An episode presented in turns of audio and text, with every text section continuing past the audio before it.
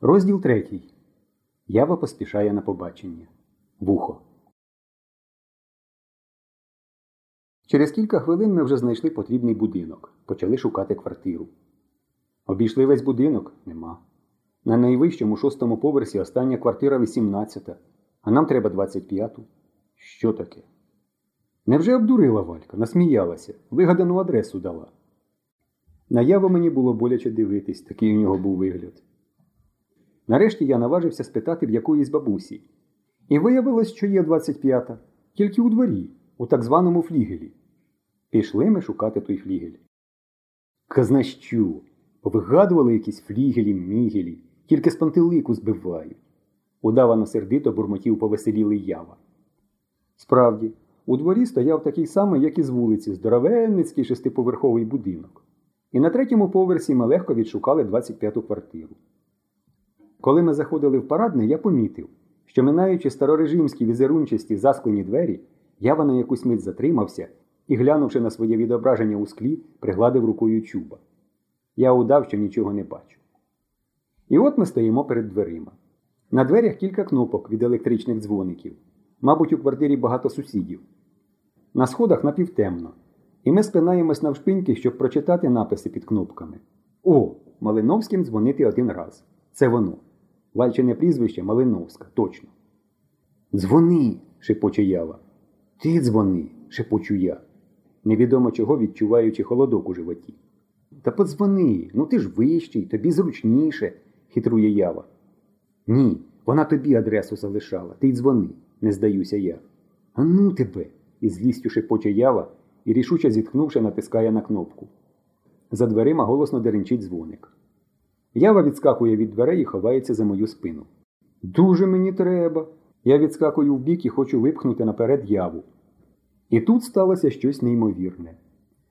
З-за виступу стіни, з темряви, як мара, виринула чиясь величезна постать і здоровенницькою рукою схопила яву за вухо.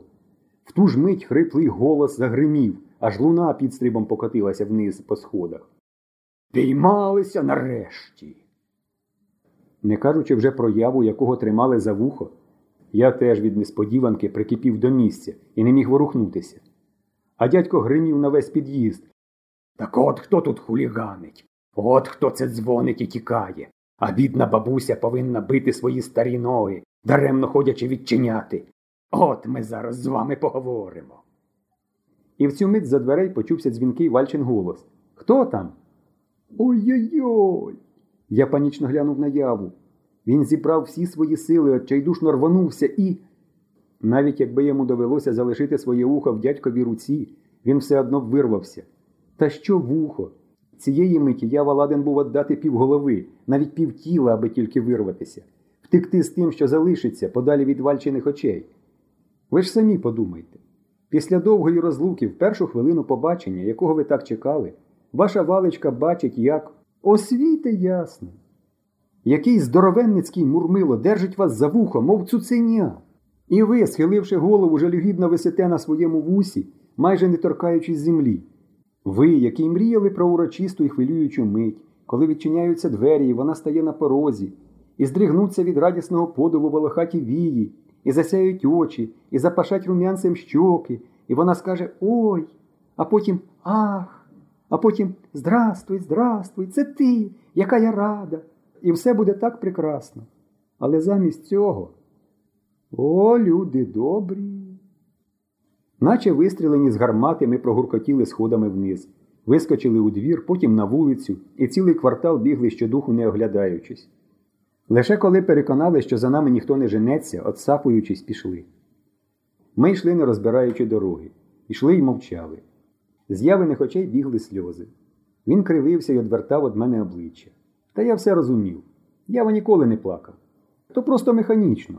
Просто вухо якимсь чином зв'язане з тим органом, що виробляє сльози. І якщо дуже покрутити вухо, то сльози течуть самі собою. І це зовсім не значить, що людина плаче. Вухо явине напухло, збільшилося вдвоє і горіло маково. З таким вухом вдруге пробиватися на побачення годі було й думати. Ми добре розуміли, що сталося. Сталося жахливе непорозуміння. В тому домі якийсь шалапут розважався тим, що дзвонив у квартири і тікав. а дядько випадково нагодився і, побачивши нашу метушню біля дверей після того, як ми подзвонили, вирішив, що то ми хуліганимо. Все це ми розуміли, та нам не було легше від цього, особливо яві. І не так вухо, як те, що Вальки не побачив. І тепер хто, значить, взагалі побачить. Я боявся, що він почне в усьому звинувачувати мене. Бо якби я зразу подзвонив, як він просив, і якби не став потім випихати його наперед, може нічого й не було б. Проте ява повівся благородно. Він лише мовчав, раз у раз струшуючи звій сльози. Я хотів його розрадити, але довго не міг придумати, що сказати. Нарешті я сказав підловити бо те хрюкало, що через нього ми постраждали, і задзвонити б йому у вухо так, щоб він три дні не чув, щоб йому три дні в голові дзвеніло, щоб знав, як хуліганити, я б йому так дав. Але наяву моє завзяття враження не справило. Я скрушно зітхнув. Ми пройшли парками над кручею, перейшли через місток і вийшли до кінотеатру Дніпро. О! радісно вигукнув я, наче той мореплавець, що побачив землю. Давай же в кіно підемо. Тітка ж нам спеціально гроші на це дала. Гайда! Але я, одвернувшися, похмуро буркнув. Не хочу. Тоді я сказав даремно. Аніж висвічувати отаким вухом на людях, краще посидіти півтори години в темряві в кіно. А за цей час воно стухне. Так само, не дивлячись на мене, Ява буркнув Ходім. І я швиденько побіг у касу брати квитки. Дивилися ми семеро сміливих. Героїчний фільм про полярників. У фільмі весь час шаленів буран, мила хурделиця, і герої, обвішані з носа до черевиків льодяними бурульками, мужньо хекаючи, дряпалися на крижані гори, провалювалися і тягли один одного на плечах. Це неабияк вплинуло на яву. Коли ми вийшли з кіно, в очах уяви вже не було тої безнадійної туги і відчаю, хоч вуха мала ще дуже ненормальний вигляд. Я відчув у животі неприємно смоктущу порожнечу. Хотілося вже їсти, і сподівався, що ми зараз поїдемо додому. Але Ява їхати додому категорично відмовився. Боявся, щоб тітка не почала розпитувати. Чудило! Можна було легко щонебудь вигадати. Наприклад, упав і вдарився, чи їхав у переповненому автобусі і дверима защемило, або що. Хіба мало нещасних випадків може статися з людиною у такому неспокійному місті, як Київ? Але переконати яву я не міг. Ми спустилися вниз до Хрещатика. Біля Володимирської гірки, там, де павільйон Морозиво, ява спинився. Обережно взявся рукою за вухо і, страдницьки, подивившись на мене, сказав Якби холодне прикласти, мабуть, полегшало б, га? Як ти думаєш? Я помацав себе за груди і здвигнув плечима. Я знав, на що він натякає. Тітчині гроші ми вже протринькали на кіно, це ясно. Але в нас ще були гроші. На грудях у мене в потаємній кишені зі споду лежала троячка, півроку збирана мною і явою троячка, на яку ми покладали великі надії. Ми домовилися витратити її тільки на дуже інтересні або ж заборонені нам втіхи, на які не дасть грошей тітка. Чи то на політ над Києвом на вертольоті, чи то на фільм, який до 16 років не дозволяється. Ми ще самі точно не знали. Оскільки характер уяви був легковажніший, ніж у мене, і він міг гукнути троячку за півгодини, вирішили, що зберігатиметься вона в мене, і витрачати її будемо тільки за обопільною згодою. І от ява натякає, щоб узяти строячки на морозиво. Морозива і мені хочеться, але ж то легковажність. Ми ж не на морозиво її берегли. Ми про морозиво не домовлялись. Але ж ява сьогодні постраждав, іч тримається за вухо, і очі в нього, як у цуцика, якому придушили хвоста.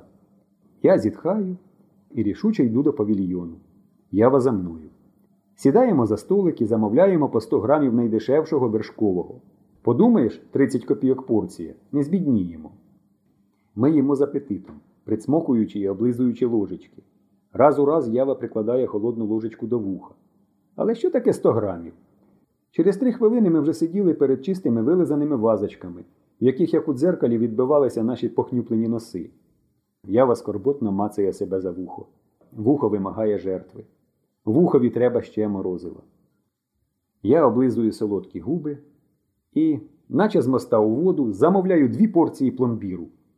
І смачне ж морозиво роблять у Києві. Ох і смачне. Ви думаєте, на пломбірі явине вухо заспокоїлось? Нічого подібного.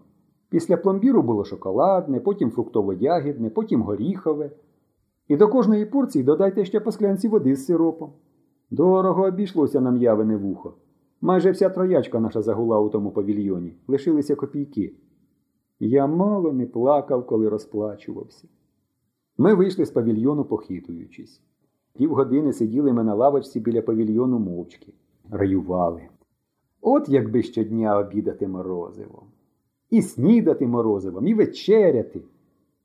Потім я ваглянув ліворуч і сказав Ти думаєш, що то таке? Я глянув і сказав Чортове колесо. Так чого ж ми сидимо? Ходімо, а гроші в нас є. На чортове ще буде. Що, що, а на оте колесо я останнього не пожалію. Це для мене просто треба. Я ж у льотчики збираюся. Так що. Ми якраз добре встигли. Остання кабіна була вільна. Тільки ми сіли, одразу й поїхали. Ого го! Ух, і здорово! Піднімаємось, піднімаємось, піднімаємось. Все у тебе всередині вниз іде. А тоді опускаємось, опускаємось, опускаємось. І все у тебе всередині вгору йде. Ну, точнісінько, як на літаку. Вгору як висоту набирає, вниз, як на посадку йде. Я ж таки літав, а що ви думали? На кукурузнику сільгоспавіації, що наші поля обприскував. І головне, стоїть те чортове колесо на високій кручі над Дніпром. І таке враження, що ти в справжнісінькому літаку летиш. Далеко внизу Поділ, і Дніпро, і низьке лівобережжя, що ген-ген до край неба протяглося. А он де Труханів острів, пляж. Ну й людей же там, як отої комашні. Піску через людей не видно. Нікуди, мабуть, і ступити. Як вони там не роздавлять одне одного?